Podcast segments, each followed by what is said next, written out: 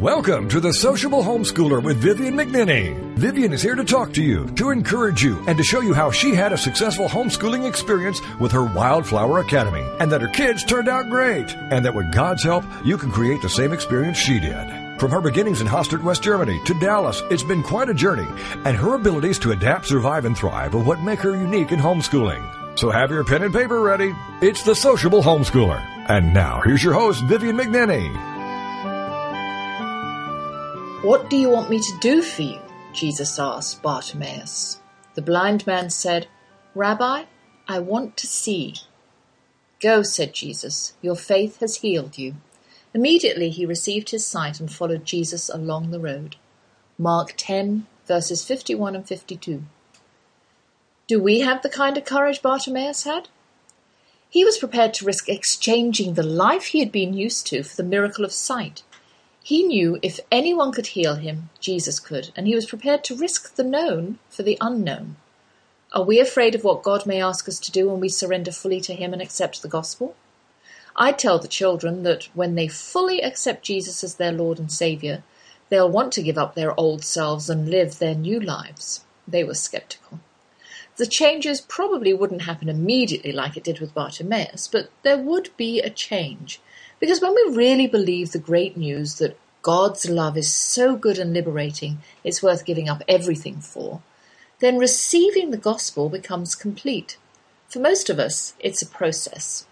We have fear ingrained in our hearts, but as we get older and find the world letting us down, it becomes easier to shrug on the mantle of courage and to find the faith that will heal us.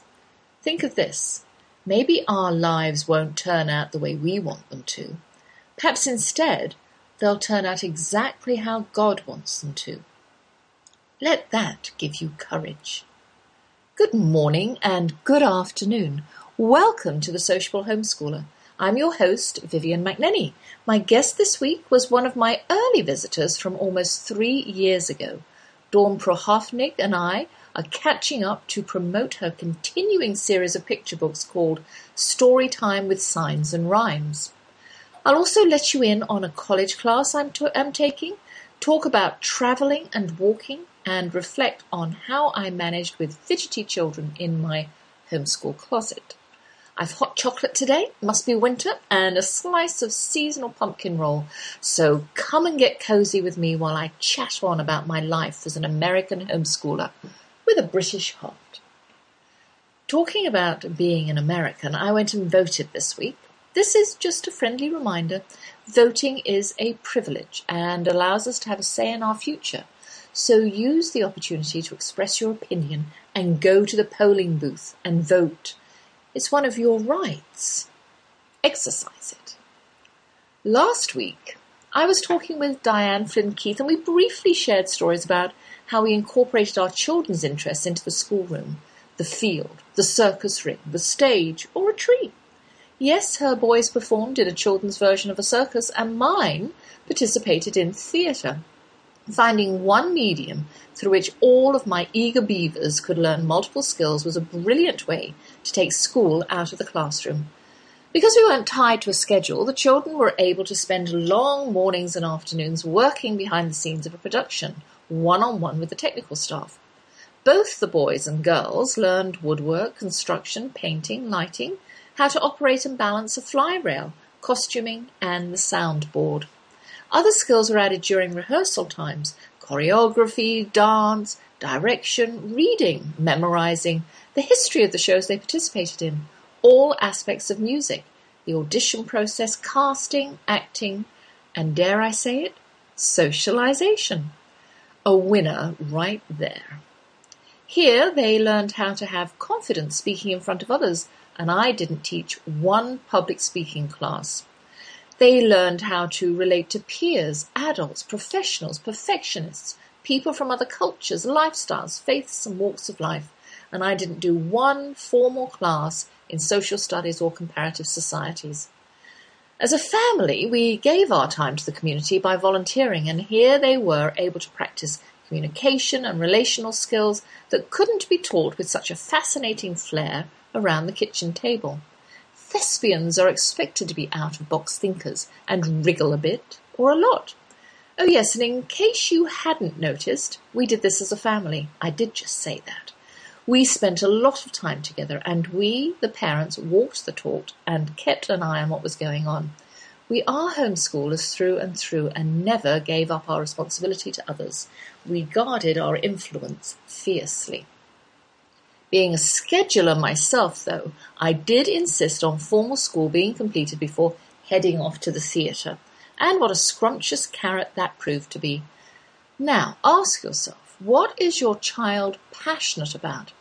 Can you take the academics to him while he pursues his passion, or can you dangle the tasty morsel of his self directed hobby in order to get what you feel to be important done first? Find a perfect scenario for your child and let him blossom. School can be brought in alongside it. Yeah, okay, so dangling a carrot sounds good in theory, but what about those times when we were stuck at home for school? My outdoor buffs expressed their disgust at having to do math sheets every morning for 10 minutes. You see, we're not even talking about a lot of time but in their eyes it was too much time. I refused to let this go because they needed to do math and I couldn't show myself to be completely malleable, otherwise I'd have a mutiny on my hands and unschooling under my feet, and we didn't really want that.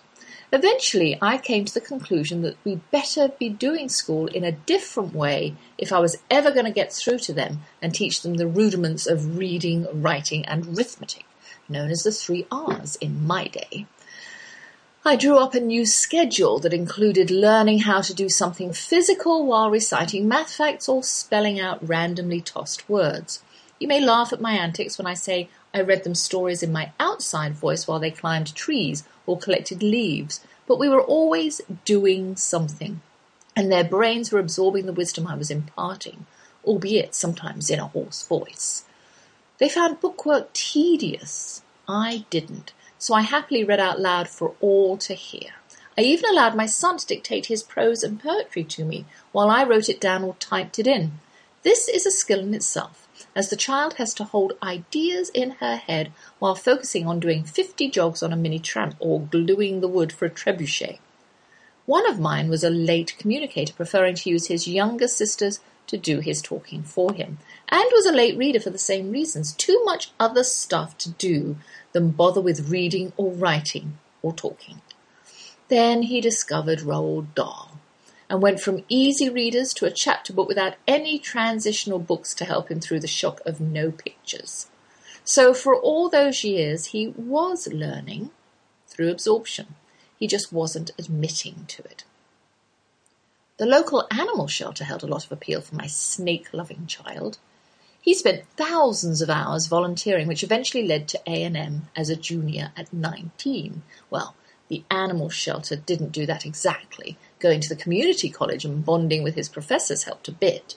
Both my boys graduated from college early, proving a talent for learning that I had nurtured with a few visible results at the time. I think my secret was the fun component. While I was talking to Diane Flynn Keith, she also mentioned a book about learning styles by one of my guests, Mariaemma Pelullo-Willis. You can go and listen to her two shows, June the 11th, 2012 and March the 13th, 2011, for some great ideas. I knew my children and husband learned differently from me and discovered from Mariaemma that they share their world with 80% of the population who fall into the performing, inventing, thinking, creative, relating, and inspiring categories.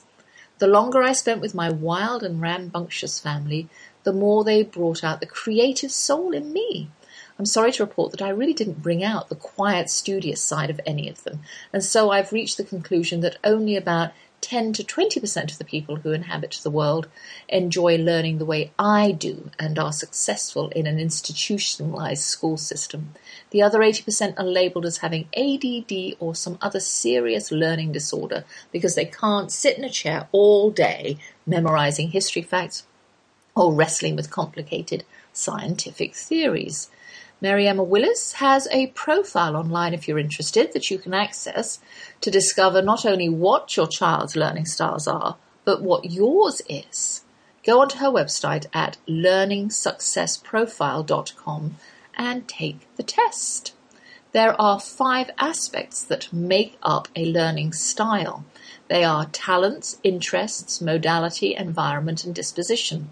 By closely observing our children, we can tap into their talents and interests and aim to incorporate what they're good at into their training. As I said earlier, where do they learn best? Indoors? Outside? In a quiet, quiet, in a quiet place? A cool place? In the water?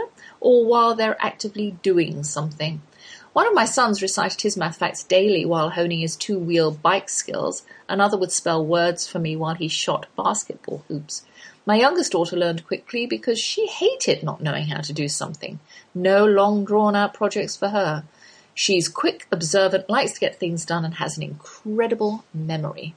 We can also observe how they best enjoy learning. Are they auditory? Not only did I read out loud, we talked and questioned and drew and wrote. By using a variety of techniques, we were able to get through our work in a way that was satisfactory for all of us and left something to show for the hard work. We hung framed pictures, laminated poetry, we made books, and all of this utilized numerous talents and kept them actively participating instead of languidly, languidly vegetating.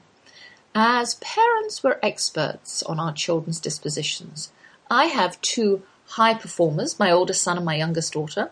My son has a mathematically, scientifically artistic brain that thrives while he simultaneously watches a movie, listens to music, texts, and edits, because I'm sure he has been blessed with several brains in one head.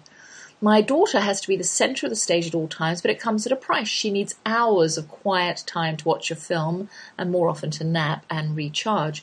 Being on all the time wears even this most stalwart individual out. My middle son, whose disposition is to relate, inspire, and invent, went on to tackle science so that he could work with animals outside and not be stuck at a desk inside. And my older daughter is like me, I suspect, a producer. But with all the other learning styles going on, she was able to adapt as I was. Being part of the 80% was a whole lot more fun some of the time. Well, after the break, I will be welcoming Dawn Prochovnic back to my show. Dawn was one of my early guests, and last time we talked about the merits of American Sign Language for the whole community. As the founder of Small Talk Learning, a training and consulting company specializing in teaching sign language workshops to children and their grown ups, Dawn feels very strongly that signing is not only for the hearing impaired.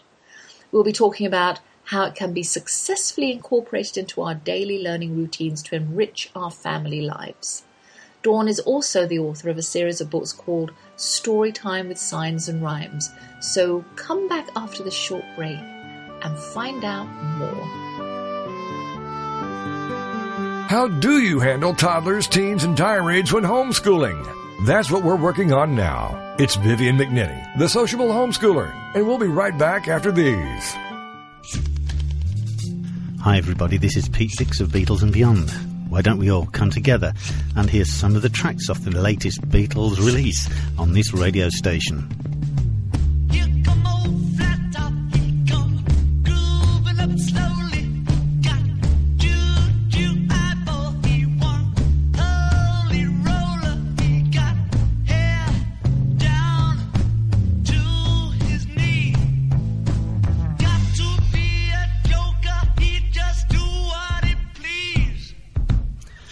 Yes, why don't you look up the schedules on this radio station and join me and Beatles listeners everywhere to hear the latest releases from the Beatles on Beatles and Beyond with Pete Dix.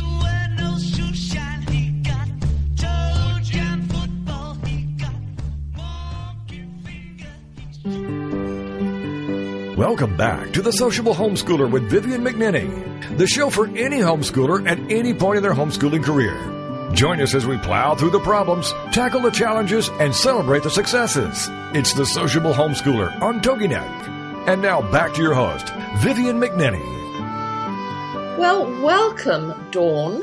I'm so glad that um, we finally managed to connect and get ourselves back together again after um, quite a while, a couple of years at least. So, how are you? I'm doing quite well. Thank you so much for having me back. I, I've been busy writing books, and and um, I know you've been busy working on on your creative endeavors as well. Yes, I have. Um, Dawn, um, I know that in the first the first time we chatted, you talked about how you became interested in in signing, but that's been a while, and I have a lot of extra listeners. So why don't you go ahead and let us know what piqued your interest in signing in the first place? Absolutely. Well, if we go all the way back to when I was a, a young child, I, I was interested in signing back then. Um, that was when we actually segregated our classrooms and um, children of, of a variety of abilities weren't necessarily put into the same classrooms. And I was intrigued with what was going on in what was called the special ed classrooms. And they were doing a lot of sign language. Mm-hmm. And I would volunteer in those classrooms during my lunch breaks and recesses and picked up on some sign language then. Mm-hmm. Um, prior to that, even I, um, I always laughingly say I was raised on three episodes of Sesame Street a day, and Linda Bove introduced sign language in all of those episodes. So I had this baseline of interest. Um, many years later, when I was expecting my first child, mm-hmm. I happened upon this book called Sign with Your Baby by Joseph Garcia. Mm-hmm. And I thought, well, that would be kind of interesting to sign with my baby before she could talk. Mm-hmm. And we had a lot of success in our own family signing with her and my background was in training and development and that gradually took me on a new career turn where not only was I signing with my own family but I was getting myself educated more and more about sign language and starting to teach others to sign and a dozen years later I'm I'm still doing those workshops and and then have written books to help other folks sign with their children as well. Right. So you I mean, I mean, I know you didn't say you had any um, deaf people or hearing impaired people in your family, so you didn't. So this was just something that was just an interest of yours. It, it was, and it's it's interesting that you ask that because um, that's certainly a question that comes up. Is people do make the assumption that oh, if you have an interest in sign language, you must have had somebody in your family that required sign language to communicate. And in fact, it, it, it wasn't that way at, at, all. Although I will say that, that still, my, my daughter's in middle school now, um, my oldest, and, and still on occasion, my husband will have helpful coworkers that will give him information on different techniques for helping people who are, are, are deaf or hard of yeah. hearing, assuming that we might be interested. Yeah, so yeah. that, that, that idea continues where folks think, oh, we must have a need for, for that. And, and really, it's just been this joyful extra in our lives. Yeah. Um, also, I think signing is very beautiful. When you watch somebody sign, it's almost a dance. It, it is. It is absolutely a. a um, it, it's poetry with your hands. Yes. Is is really what I like to think of it as. And um, you know, if you if you watch if you watch somebody who's fluent in sign language, it's this very put together poetry. But what I have to say is when you see a child who's using their hands to communicate and that's in their preverbal state, the only way that they're clearly getting their message across, it adds this other layer of beauty because of this self-esteem that just kind of goes across this child's face and their entire body when they realize they've been heard and understood because of their ability to sign. Mm. And you know, when people don't sign, people use their hands naturally to they speak. do. Well, I do. I know I do. And I know in Europe, you know, the, the Italians are constantly going with their hands. So how, for, how would they, how is somebody like that who is very, very energetic with their hands, how can they sign? Because then all of a sudden they're controlled and you can't, you know, because you might say the wrong thing or you might not get your message across properly. So there has to be a certain amount of discipline. You know, one would think, but I'll I'll argue that I too am somebody that very naturally communicates with my hands. Um, and I can't give you the the academic reasons behind this. I can't give you the science behind this. But what I can say is that um, something happens in our, our brains as we begin to normalize signing in our communication mm-hmm. where it just becomes a natural part of our gesturing. Mm-hmm so just like without even thinking about it, when somebody's leaving, your hand comes up and you do whatever kind of a wave that you do, or when you're asking for somebody to reach for something and you point without really giving it any thought, as you develop a, a, vocabulary in sign language, your brain starts to cause those to become your gestures. Um, and, and, something really interesting happened to me this past summer that, that really illustrated that. Um, my family and I, we were lucky enough to travel to Greece this summer, and I I speak very few words in, in, in Greek and, um, you know, maybe four and, um, would find myself in these moments of language barrier. And I know a little bit more Spanish and I would find myself thinking, okay, English isn't working. Spanish isn't working. And without even noticing what was happening, I would find myself signing what it was that I was wanting to communicate and then being amused by myself thinking, oh, my brain's literally going through the different languages that I know and trying to use those to make a connection with somebody. Mm-hmm. And did, did the signing help? You, you not necessarily, um, other than I think it created this um, emotional connection, if you will, because folks would know this is somebody who's got a message that they're wanting to convey. American Sign Language is North American Sign Language, so it's not a universal language. It's not as though um, you know, a friendly Greek was thinking, "Oh, I know that word as well." But I, I will say, in my experience, um, the, the Greek people are also very flamboyant with their hands, and so it probably helped us connect in that level as well. But you know what? Sign language could be a universal language, couldn't it? Well, you know, folks think that, but if we study and look at how language, just in general, how does language develop? Language is really an agreement about symbols that stand for something. And those agreements are typically formed by proximity. Mm-hmm. And, and that happens with sign language as well. So, um, we'll find that, that sign language is is vastly different in other countries because of some of the symbols that that are meaningful to those countries. Mm-hmm. And even across the U.S., um, sign language can be very regionalized. Mm. Yeah, but you're not you're not actually signing spelling out words. Sometimes you do. I think you have to spell out words. But That's, uh, yeah.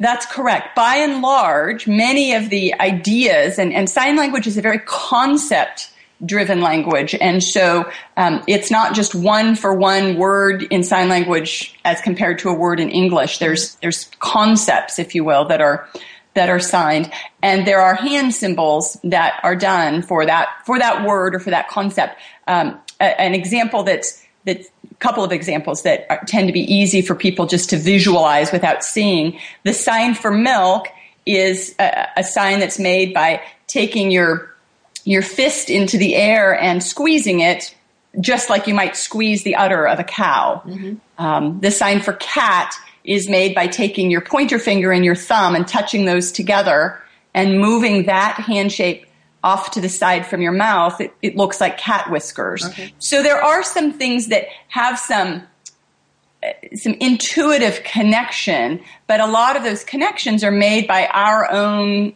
cultural norms about about symbols and, and what they stand for. Mm-hmm. Right. So um, the sign language didn't help you with your Greek it didn't, but I still had a wonderful time, and I can tell you that we definitely did did connect with the Greek people very effectively.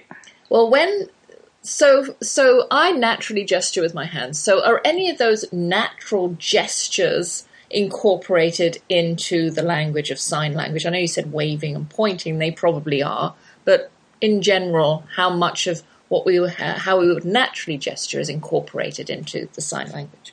You know, I don't really find that a lot of the signs um, resemble natural gestures per mm-hmm. se, mm-hmm. but they often will have some kind of a logical connection if if you you know think about how the sign is is made and and so an example would be um, if if you take your two hands together and, and face the palms with each other. Mm-hmm. You kind of curl your fingers towards each other and just touch your fingertips together. You're making a, a sphere mm-hmm. shape with your hand. Mm-hmm. That's the sign for ball.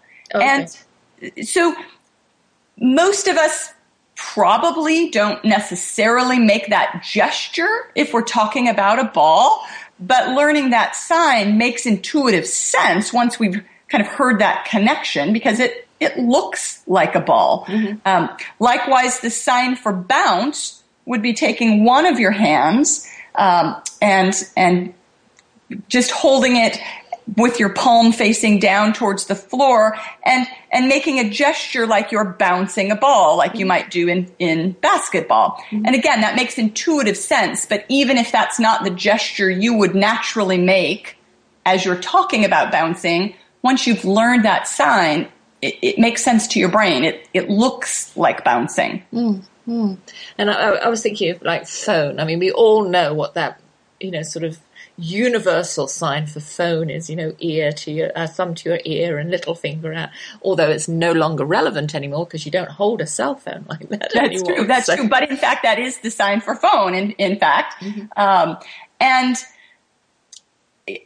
I, I, think that's an example of something that that would be a, a cultural um, norm. That if we were in another culture, and, and and maybe I'm maybe I'm wrong. Maybe that is a very universal, worldwide symbol, but I still think of that as being um, more of a of a U.S. kind of of symbol for that. You know, one of the examples I like to really give about um, cultural differences for um, sign language because even cultures that share English as a spoken language don't have the same signed languages really? necessarily. Um, and English, American Sign Language and British Sign Language are different. Mm-hmm. And um, one of the examples that I think is is very apropos is the sign for eat. Is you take your your fingers together and you touch your thumb in kind of this little close, like you have a piece of food that you would be putting in your mouth mm-hmm. and you move it toward your mouth. Mm-hmm. And that's American Sign Language for that. British Sign Language is more proper looking. And that same gesture comes in from the side instead of from the front of the mouth because front, frontwards looks and culturally feels less proper and, and more vulgar. Um, and I think we could probably say that um, U.S. culture is not as proper as um, our, our, our British heritage. So used not to be. I thought you were going to say you'd have to have stick the little pinky out, you know, while you you're doing that little as if you're sure. putting a morsel in your mouth, stick your little finger out. That would make right, it English right. sign language. But anyway, well, that's that's really really interesting, and um, we have to go on a really short break now, and we'll be back um, after this.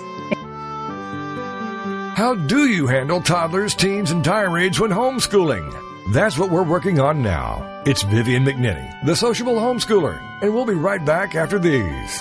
Why do I feel so lousy? Why aren't my medications working? Why can't my doctor figure me out? These are just a few of the questions Dr. Kevin Connors will be exploring in Dr. Kevin Connors Live every Monday night at 9 p.m. Eastern, 10 p.m. Central on TogiNet.com the author of the book Help My Body Is Killing Me Solving the Connections of Autoimmune Disease to Thyroid Problems, Fibromyalgia, Depression, ADD, ADHD, and more. He'll dig into these and many other conditions to dissect the mechanisms of your problems, giving God the glory and looking for answers to make you look and feel better, to make you feel whole again. For more on him, his book, and the show, check out upperroomwellness.com.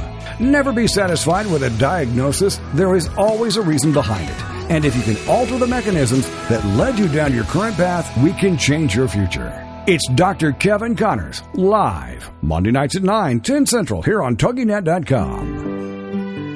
Welcome back to The Sociable Homeschooler with Vivian McNinney, the show for any homeschooler at any point in their homeschooling career. Join us as we plow through the problems, tackle the challenges, and celebrate the successes. It's the Sociable Homeschooler on TogiNet. And now back to your host, Vivian McNinney. We're back, and I'm talking with Dawn Prochovnic.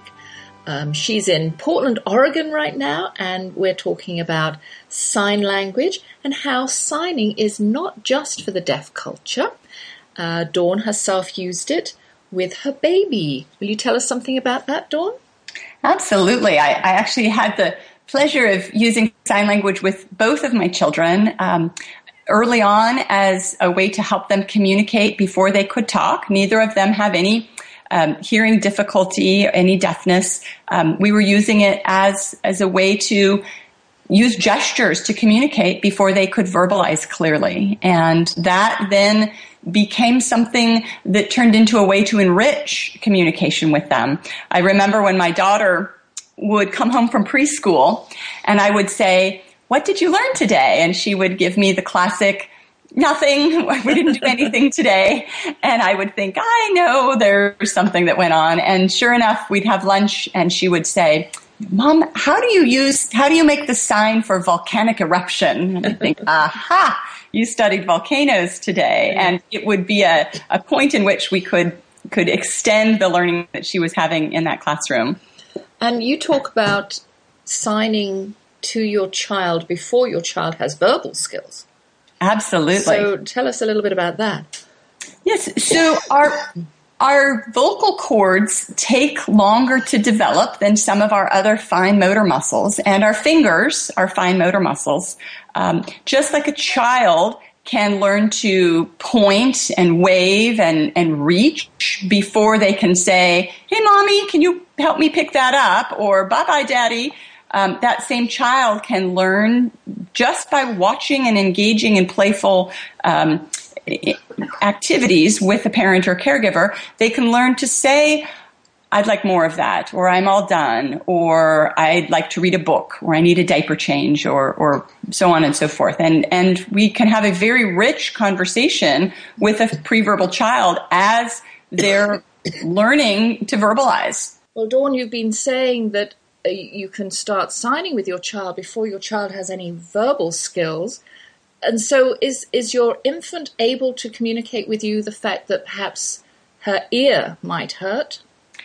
Absolutely. And um, I think it's actually quite amazing the different levels that a child, uh, types of communication and, and, levels of messages a child can give in that pre-verbal state.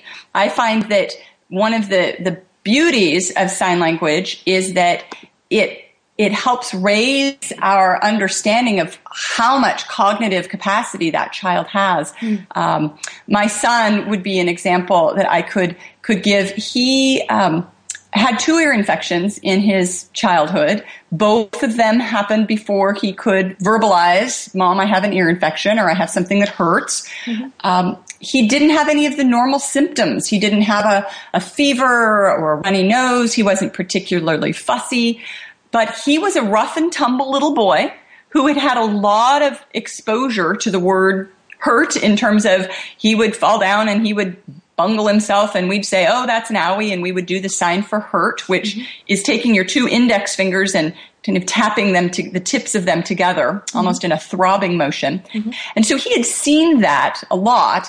And his first ear infection, he was emphatically signing by his ear, you know, mm-hmm. look at this, take notice of this, mom. And mm-hmm. I remember taking him to the pediatrician and kind of sheepishly saying, I know it's crazy. I know he doesn't have any of the normal symptoms, but can you just check his ear for me? And sure enough, a flaming ear infection going on in that ear mm-hmm. and not anything going on in the other ear. Wow. So, um, children really do have that, that capability. I like to think of kind of three different contexts when you might typically see a child sign. One is, is to just say their basic wants and needs. You know, I want more of something. I, I I'm all done with something. The child then gets into their preferences. You know, I'm I'm not sitting in my high chair patiently right now because you keep offering me bananas and I'm in the mood for carrots or peas mm-hmm. or, or what have you. Mm-hmm. Um, and then there's that higher level of the child initiating the communication, as in, I'm hurting and I want to communicate that to you, or just beautiful conversations, like the child that's noticing the birds out the window mm-hmm. that you haven't noticed yet. And they're signing, bird, mommy, bird. Mm-hmm. And, and now we're taking that child's interest mm-hmm. and we're carrying on with a conversation or a learning opportunity. And I just think that's a beautiful opportunity. Uh, so, yeah, that is. You, you just don't, you think that the first line of communication is going to be verbal. Automatically, I do anyway, and it could it can be signing. And and really that's becoming more mainstream. I know when I got started doing this about 12 years ago, um, signing with preverbal babies was really more alternative. The folks who were doing it were more experimental, the, the granola parents, the, the ones that were trying out different types of things. And now, at least in, in my community and folks I communicate with across the country, um, signing with preverbal kids is really becoming more more ordinary. Mm. Um, and now what we're seeing as kind of the next phase is that folks are realizing, wow, my, my child's talking now. We've used that pre-verbal benefit but sign language still has a learning opportunity and there's just a whole range of benefits for children as they grow older more and more of these being documented by science mm-hmm. um, some of these are you know kids that have special needs maybe they aren't learning in the typical modalities mm-hmm. um, children that are advanced learners that need some kind of an enrichment um, and then your your kids that are right in the middle of the pack that are more tactile learners. They want to feel something when they learn. Sign language is a very kinesthetic experience, or they, they need a visual cue. And when their teacher or their parent or their caregiver gives them a message in sign language, it helps cue them in that visual way as well as that auditory way. So we're just seeing sign language really having a span of, of benefits for, for children of all ages. We've talked about children. Where else can signing be used beneficially? Well, you know, I'm really finding myself um, be, becoming interested in this new line of, of study, which is looking at sign language as a tool to stimulate the aging brain. Mm. Um, so older folks, um, you know, and one of the obvious things you might think is, oh, somebody who's developed a hearing impairment. Um, but there's also some research that's beginning to point at this idea that sign language simply exercises the brain in a, an effective way to kind of help prevent it from from kind of withering away on us. Mm-hmm. And you know, we've heard of people doing crossword puzzles as a way to keep their brains active, or um, I don't know if I pronounce this properly, Sudoku. Mm-hmm. Um, those kinds of brain teasers and sign language is another area that's being looked at as having that same kind of benefit. Mm-hmm. Yeah, well, they say learning something new helps keep your brain active, and yes, it, does, not matter what it is that you're learning, even even you, using your left hand more than your right hand. You know that that kind of helps stimulate the brain. Absolutely right, and sign language certainly provides a, an opportunity for something like that. Um, mm-hmm. By and large, people sign with their dominant hand, the hand that they would pick up a pencil with or use a fork or a spoon with. Um, but you're absolutely right, and even more challenging way to stimulate your brain would be then to sign with your non-dominant hand. Mm-hmm. And so you moved on from um, signing with your with your young children and signing and practicing signing to writing books and you have written when I spoke to you last you'd written 8 I think and now you've written another 8 which just came out this year in January. So tell us a little bit about your books. That's great. Yes, no, they, they did. I had a new set that came out in January. They're a continuation of the first books. The series is called Story Time with Signs and Rhymes.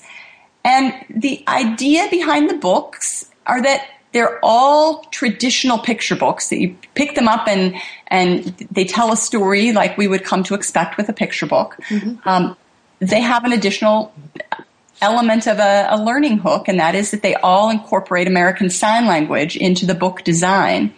And then they also, each book title explores a different early childhood theme. So it might be the alphabet or numbers, um, feelings, opposites, um, family members, colors, animals, that sort of thing. So the kinds of things that you would be exploring in an early childhood type of an educational setting at home out, outside of, of home settings.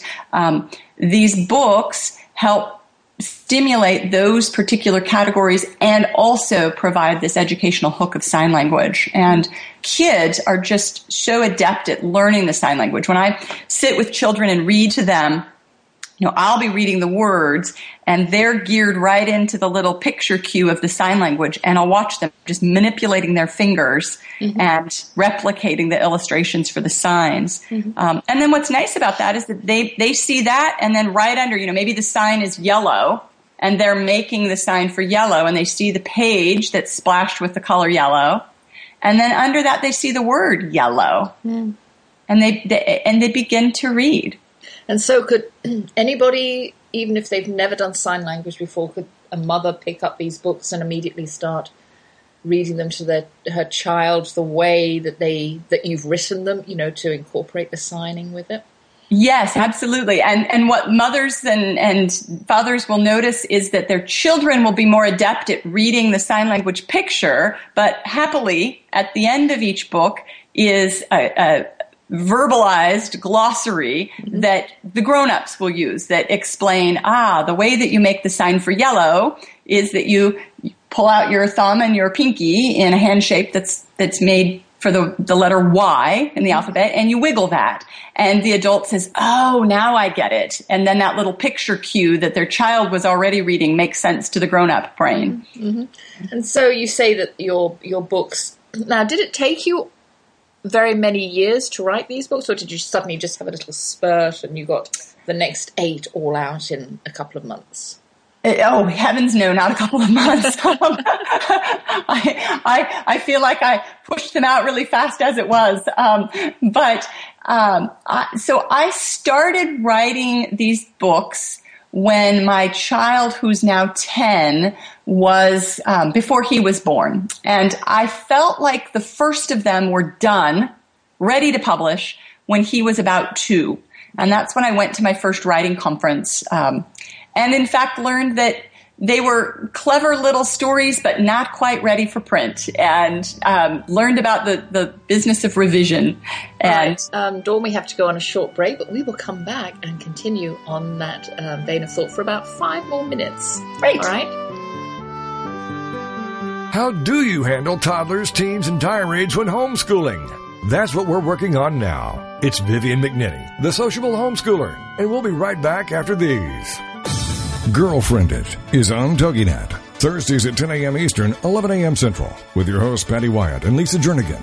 This show is your chance to share, learn, laugh, and connect with other women.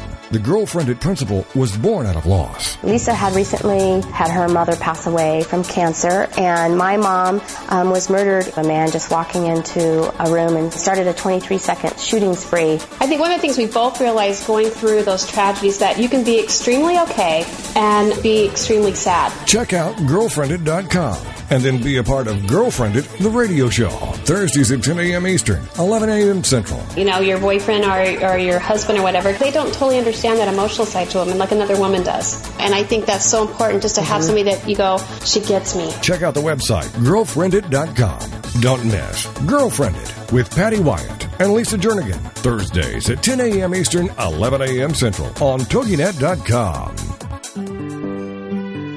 Welcome back to The Sociable Homeschooler with Vivian McNinney, the show for any homeschooler at any point in their homeschooling career. Join us as we plow through the problems, tackle the challenges, and celebrate the successes. It's The Sociable Homeschooler on TogiNet. And now back to your host, Vivian McNinney.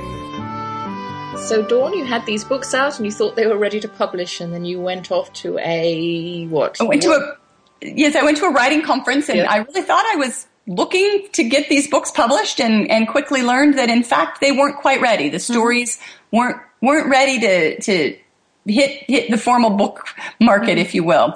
And and so I formed a writing group, um, a critique group.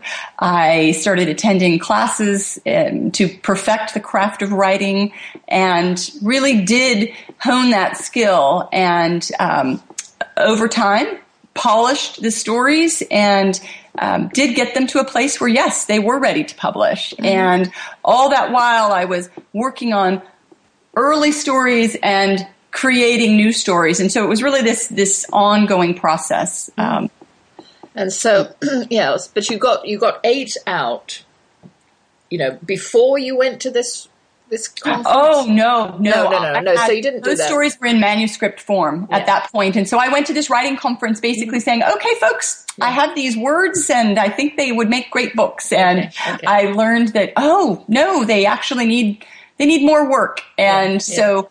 At that point in time, I think it was another four years before okay. I had polished and edited and revised and critiqued those stories and then found a, a, publisher that was a good match for the work mm. that I was doing. Mm.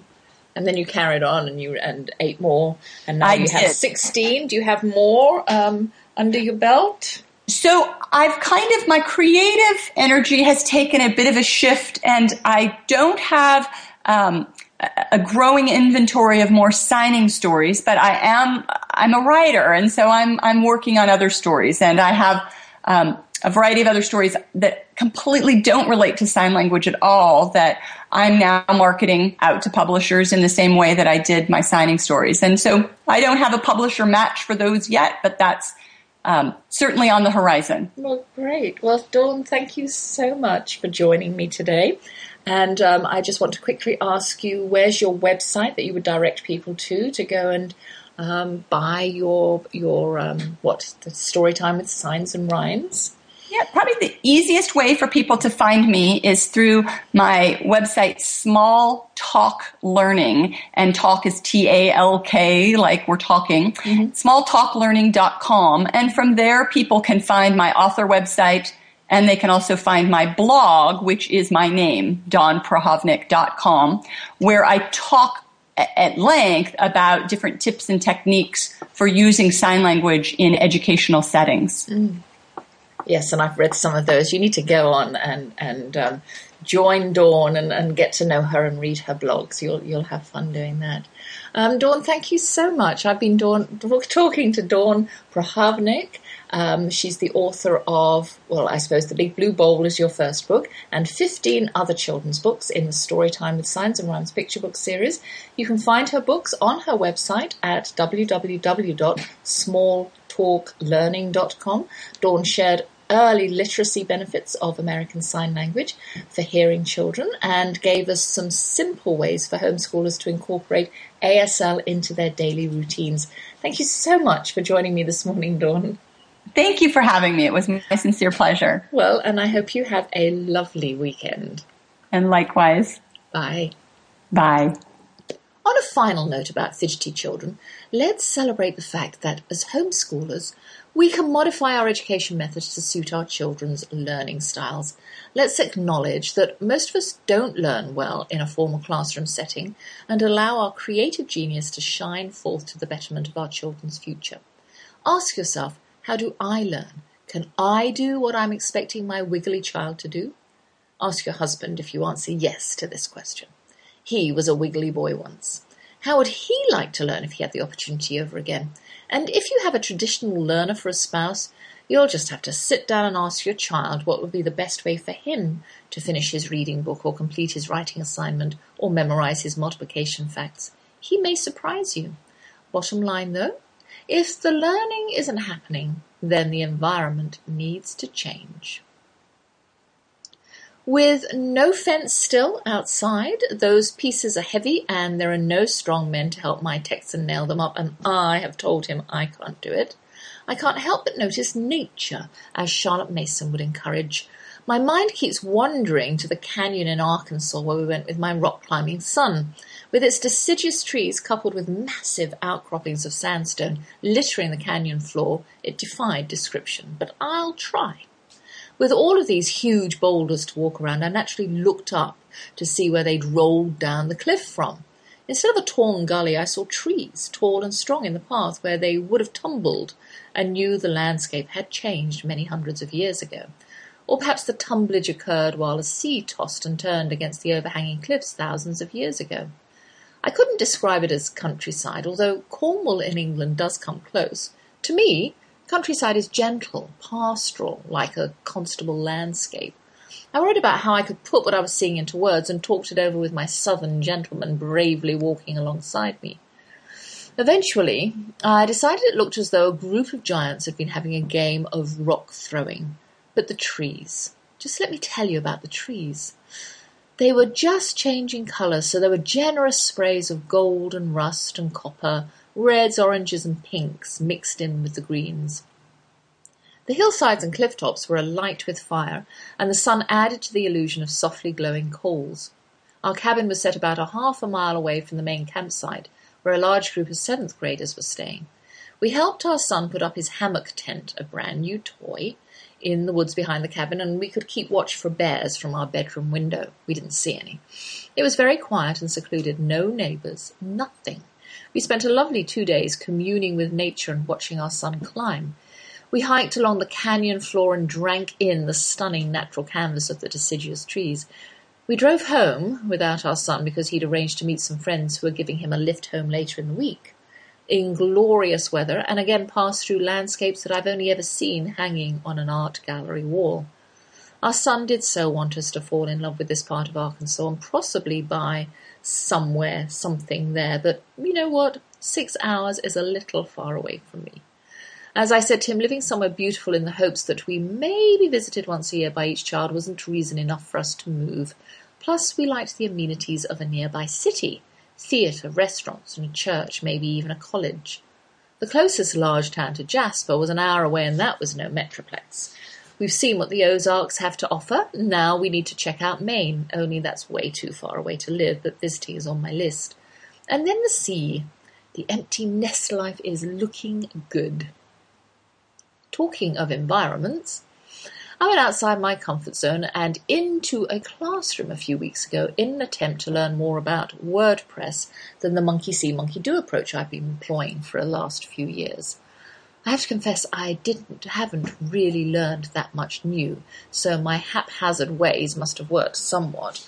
But I still feel as though I have a couple of key pieces in the puzzle missing, and so I wish I could find them and fit them into place, but it's not going to be in this class, I don't suppose. I did discover, though, that I would be classified as one of those fidget bum children, now with all those non producer types in my family. The class is so, so dull. In fact, I found I can sign onto my blog and write during the class, keeping one ear on the instructor. The class consists of students who haven't been in a classroom situation for donkey's years, and some of the behaviour is, well, disruptive. Basic group etiquette has really gone out the window. I thought we moved beyond that kind of stuff after leaving college. There's a student who shouts out questions during the presentation. How rude is that? And the instructor is polite enough to acknowledge the questioner and the question and attempt to answer briefly. The only trouble is it slows down the class, and I, for one, am anticipating the answer to some of my own questions, but because of the interruption, the time gets cut short, and perhaps not all the planned material is presented. This same student, who's quite entertaining for me, but not the instructor, vocally blames the teacher for an answer that doesn't work for her because of her rookie status where WordPress and computers are concerned. Other questions asked politely go right over my head and don't seem to be relevant to what we're supposed to be learning philosophical discussions about how the software ought to work. Next week is my last class. It was only a four week session, thank goodness, and we're learning about SEOs which are search engine optimizers. See, I've learned something. The instructor sent us lots of website suggestions, but I don't seem to have the time to go through them. Perhaps I don't feel vested or motivated enough myself, but I can make the decision to either pay someone to do this for me or to spend a few hours practicing each day until I get it right. Common sense tells me I'll master it eventually, only it is much more fun mastering something alongside a companion. Want to learn with me, blue eyed cowboy? Well, it's time for me to go and find another outlet for my natter. I'm off to the theatre this weekend, going to see my youngest perform.